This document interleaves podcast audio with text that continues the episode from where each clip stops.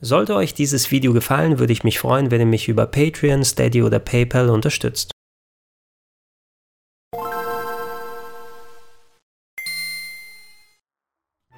Schönen guten Tag und herzlich willkommen auf rpgheaven.de zu Gregor testet Dragon Quest 11 S für die Nintendo Switch. Im vergangenen Jahr war Dragon Quest 11 mein Spiel des Jahres auf der PlayStation 4. Ich habe hunderte von Stunden investiert. Ich habe echt sehr viel Spaß gehabt. Jetzt kommt in ein paar Tagen der Port für die Nintendo Switch raus und der ist von besonderem Interesse, denn das ist eine der ambitioniertesten und äh, umfangreichsten und mit Features überladenen Umsetzungen, die ich äh, in den letzten Jahren sehen durfte. Ihr konntet euch eventuell auch schon davon überzeugen, denn seit einiger Zeit ist im eShop eine Demo erhältlich, die teilweise über 10 Stunden gespielt werden kann und bei der man sogar den Spielstand ins finale Game übernehmen darf. Ich habe jetzt die finale Fassung ausführlich ausprobieren können und werde euch gleich meine Meinung über die Qualität des Ports File bieten, aber natürlich auch ein kleines bisschen was über Dragon Quest 11 an sich erzählen. Wenn ihr mehr wissen wollt, schaut euch gerne meine Reviews der Urfassung an. Ich durfte aber nicht nur das Spiel zocken, sondern auf der Gamescom auch Interviews führen, nämlich mit Okamoto-san, dem Producer von Dragon Quest Quest 11, aber auch Yuji Horii, dem Chefentwickler der Serie, der seit 30 Jahren dafür sorgt, dass Dragon Quest so beliebt geworden ist und bei dem man auch heute noch anmerkt, dass er mit viel Enthusiasmus an seine Arbeit geht. Immer wenn ich Spiele entwickle, ist es meine Absicht, dass die Leute unterhalten werden und was Aufregendes erleben. Ich erlaube mir auch gern den einen oder anderen Spaß. Angefangen habe ich unter anderem mit Wahrsagerspielen. Das war einfach. Man musste nur Namen und Geburtsdatum eintippen und manchmal stimmten die Voraussagen sogar. Das hat meinen Freunden Vergnügen bereitet und sie überrascht. Da ich dazu sehr gerne Dinge erschaffe, ist das bis heute eines meiner Grundprinzipien geblieben.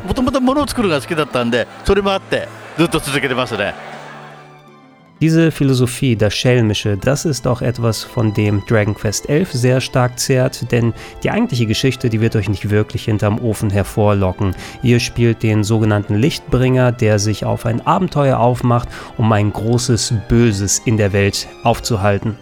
Den Weg dorthin, den kann man aber quasi fast schon als märchenhaft bezeichnen, denn nicht nur von der visuellen Seite her.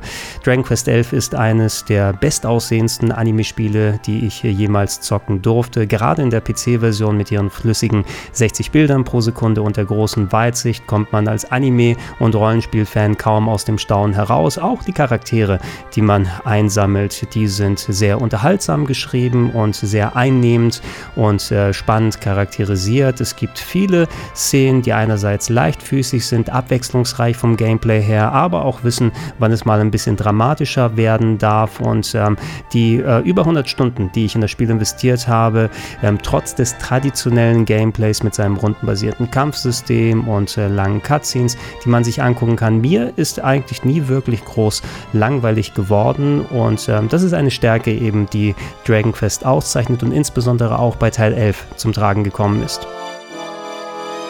Bei all dem Lob gibt es aber auch zwei Punkte, bei denen man legitim kritisieren darf. Zu einem wäre das die etwas düdlige MIDI-Musik, die nicht so ganz zu dem ansonsten sehr aufwendig inszenierten Spiel gepasst hat. Und zum anderen der etwas leichte Schwierigkeitsgrad, der durch die Auto-Battle-Funktion viel von dem Anspruch des Spieles eher trivial gemacht hat. Das sind beide Sachen, die von der Switch-Fassung nochmal konkret adressiert wurden, die, wie erwähnt, aber auch rappelvoll mit allerlei anderen Features ist. Eine eines davon ist insbesondere nochmal für mich wichtig gewesen, denn in Japan, da gab es auch noch eine 3DS-Fassung von Dragon Quest 11 und die hatte ein ganz spezielles Feature, was jetzt wieder mit der Switch-Version zurückkehrt. Da man bei Dragon Quest 11 S zwischen 2D und 3D-Grafik wechseln kann, wäre es beispielsweise denkbar, daheim am großen Fernseher in 3D zu spielen, während man unterwegs im Handheld-Modus in 2D spielt. Alleine das ist schon ein enormer Vorteil der Switch-Fassung. Wir haben aber keine klare Präferenz für eine Plattform. Wir versuchen immer das Bestmögliche aus dem gewählten System für das Spiel herauszukitzeln. Ich war tatsächlich ziemlich baff, als ich von dem Feature erfahren habe, denn im Grunde bekommt ihr hier zwei Spiele auf einmal auf dem Modul. Ähm, zum einen ist es ein Dragon Quest Spiel augenscheinlich aus den 90ern, nur das kanntet ihr nicht mit der 2D-Fassung und gleichzeitig ist dessen Remake in 3D drauf mit der Dragon Quest 11 Originalfassung, wie wir sie kennen, mit der Polygon-Optik und den aufwendigen Cutscenes und so weiter. Da ich die 3D-Fassung bereits durchgespielt habe, habe ich mich jetzt hauptsächlich hier auf die 2D-Version mal konzentriert konzentriert und war erstaunt darüber, wie akkurat man den Inhalt des äh, großen Dragon Quest 11 umgesetzt hat. Es ist zwar nicht eins zu eins alles exakt so drin, was den Aufbau der Dungeons und der Locations angeht, der Dialoge, der Personen, auf die man treffen kann, wie umfangreich das ist. Es wirkt ein bisschen gedrängter, ein bisschen kleiner, ein bisschen adaptiert, muss es ja auch sein, denn die 3D-Umgebung, die kann man nicht einfach eins zu eins auf so eine Top-Down-Umsicht dann umstellen umstellen, aber es ist alles drin, im Grunde, was man von dem großen Bruder her aus kennt, nur eben ein bisschen verdichtet, ein bisschen simplifiziert, damit es auch in 2D vernünftig funktionieren kann. Ein paar Konzessionsentscheidungen gibt es aber dennoch und da merkt man, dass die 2D-Fassung eher ein Bonus ist gegenüber dem großen 3D-Spiel. Ähm, Sprachausgabe ist hier nicht vorhanden in der kleineren Version. Die Animationsphasen, die sind sehr limitiert. Ihr habt zwar noch ganz nette Bewegungen auf der Map drauf, aber beispielsweise innerhalb der Kämpfe, die ähm, Porträts der Gegner, die bewegen sich überhaupt nicht. Die waren in älteren 2D-Spielen noch komplett animiert, also habt ihr es hier mit einem sehr statischen Spiel zu tun. Ähm, außerdem gibt es dann in der 2D-Fassung Random Encounter. Die sind im 3D-Spiel nicht so vorhanden gewesen, denn wenn ihr da in Dungeons unterwegs seid, dann seht ihr stets die gegnerische Party und könnt euch entscheiden, ob ihr da reinlauft und den Kampf initiiert. In der 2D-Fassung ist es wie bei den alten Dragon Quests eben zufallsgeneriert, teilweise auch mit einer recht hohen Encounter-Rate und das ist so ein Feature, auf das man erst sich wieder umgewöhnen muss. Rein theoretisch könnt ihr auch jederzeit wechseln zwischen 2D und 3D. Bei den Kirchen, wo ihr normalerweise speichert und andere Dienste in Anspruch nehmt, ist so ein entsprechender Punkt, den ihr anklicken könnt. In der Praxis funktioniert es aber nicht ganz so gut, denn ihr kehrt nicht direkt an die Stelle zurück, wo ihr euch gerade im jeweiligen Modus befindet, sondern ihr werdet an den Anfang einer gewissen Kapitelmarke dann geworfen. Immerhin beim Wechsel bleiben euch die verdienten Level erhalten, als auch die nicht quest-relevanten Items und das ist eigentlich eine ganz gute Idee. Allerdings war es für mich eben immer zu weit, wo mich das Spiel hin und her geworfen hat, als dass ich das Feature häufig benutzen wollte. Nichtsdestotrotz habe ich natürlich auch die 3D-Fassung ausprobiert und da habe ich mir ehrlich ein klein bisschen Sorgen gemacht, denn die Switch, die ist ja nicht gerade gut motorisiert und Dragon Quest 11, das lebt für mich auch von der Optik, von der sehr schönen Inszenierung und die war gerade bei der PC-Version echt gut gelungen mit der flüssigen Framerate, mit der guten Weitsicht und ja, man muss Abstriche bei der Switch-Version machen. Es sieht nicht so gut aus wie auf PS4 und PC, aber es hätte tatsächlich für meine Achten schlimmer ausgehen können.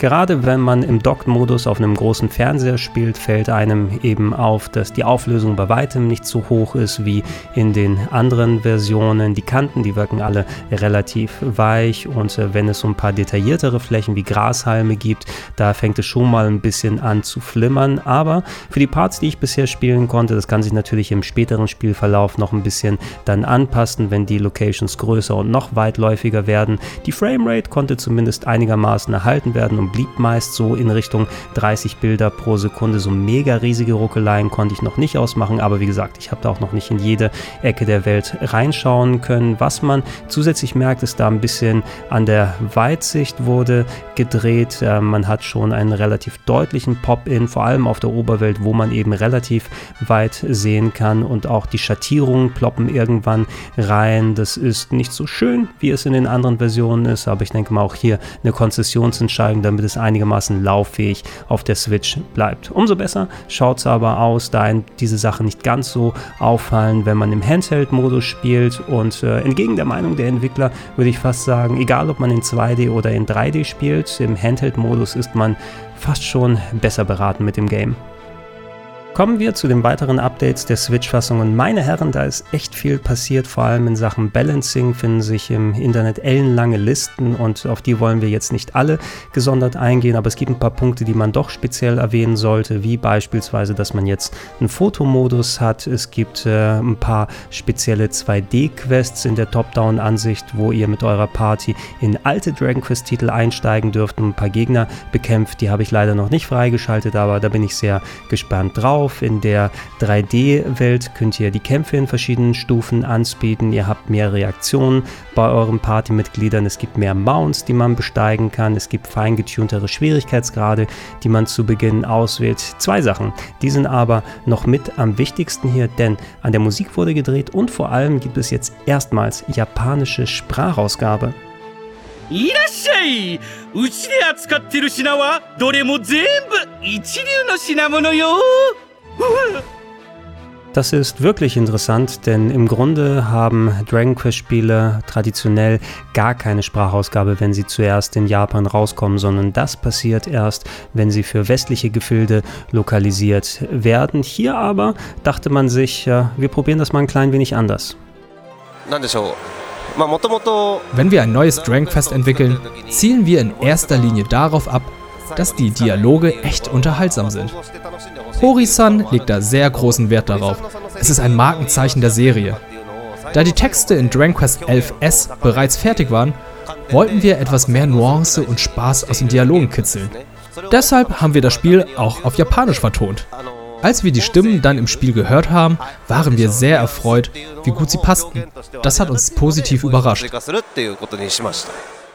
Ich habe die japanische Sprachausgabe mal ausprobiert und die hört sich auch ganz gut an. Ich kann es eben nicht zu 1000% beurteilen als jemand, der kein Japanisch spricht, wie gut das letzten Endes geworden ist. Ihr könnt auch jederzeit im Menü direkt im Spiel hin und her wechseln, je nachdem, was euch am besten gefällt. Ich möchte euch aber auch nahelegen, verschmäht die englische Lokalisation nicht. Die ist nämlich nicht nur sehr gut von den Texten her ausgelungen, sondern hat meines Erachtens auch eine der besten Sprachausgaben, die ich hier in einem Videospiel gehört habe in Sachen Intonation, von den Sprechern, von den Dialekten her. Und ähm, es war einfach eine Wonne, immer da jede Cutscene sich anzugucken. Und äh, wenn die japanische nur ansatzweise an die Qualität der englischen Lokalisation rankommen kann, dann habt ihr auf jeden Fall ja echt viel Spaß damit. An eon's passed since last I brought a human to this cave. It is the private parlor of the queen beneath the waves sprechen wir noch ein bisschen über den Soundtrack und in der Originalfassung, da hat das Spiel ja einiges an Kritik eingesteckt, äh, beispielsweise weil wir es eben nicht mit orchestrierter Musik zu tun hatten, sondern mit sogenannten MIDI-Sounds, das heißt alle Tracks wurden entweder vom PS4 Soundchip oder von der PC Soundkarte generiert und das passte irgendwie nicht ganz so gut zu der sehr aufwendigen Optik und der sehr gelungenen Sprachausgabe, das klang ein bisschen düdelig, es sollte in etwa auf dem Niveau von Super Nintendo und PlayStation 1 sein, hat es aber nicht ganz erreicht. Dazu wurden etliche Tracks einfach recycelt aus älteren Spielen und nicht neu für das Spiel komponiert und ähm, das hat einen faden Nachgeschmack bei einigen Leuten dargelassen.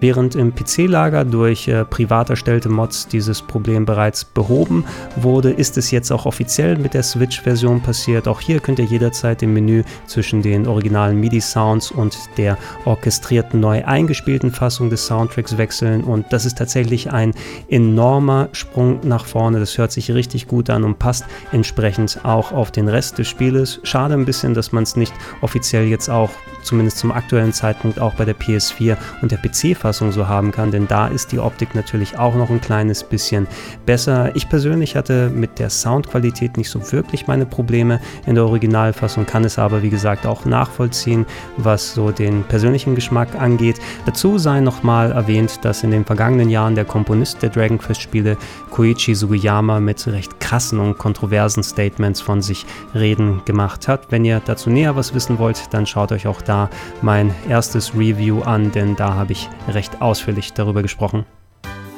Insgesamt gesehen muss ich sagen, trotz kleinerer Abstriche in Sachen Performance während des 3D-Modus gibt es eigentlich nicht so viel an Dragon Quest 11 S zu kritteln auf der Switch. Die Qualität der Musik, die wurde adressiert und äh, was den Schwierigkeitsgrad angeht, ihr habt eben immer noch die Option, um entsprechend euch das auf ein höheres Niveau zu stellen, wenn ihr denn wollt. Und ansonsten, hey, ihr habt ein komplettes D-Make mit dazu bekommen mit dem 2D-Modus, zu dem geschaltet werden kann. Es gibt sau viele äh, Variablen, die ihr selbst nach eigener Präferenz einstellen könnt. Es ist weiterhin ein sehr umfangreiches Spiel. Ihr könnt es jetzt unterwegs zocken und aus meinem Lieblingsspiel des Jahres 2018 ist damit auch das bis dato beste Rollenspiel geworden, was es für Nintendo Switch zu kaufen gibt.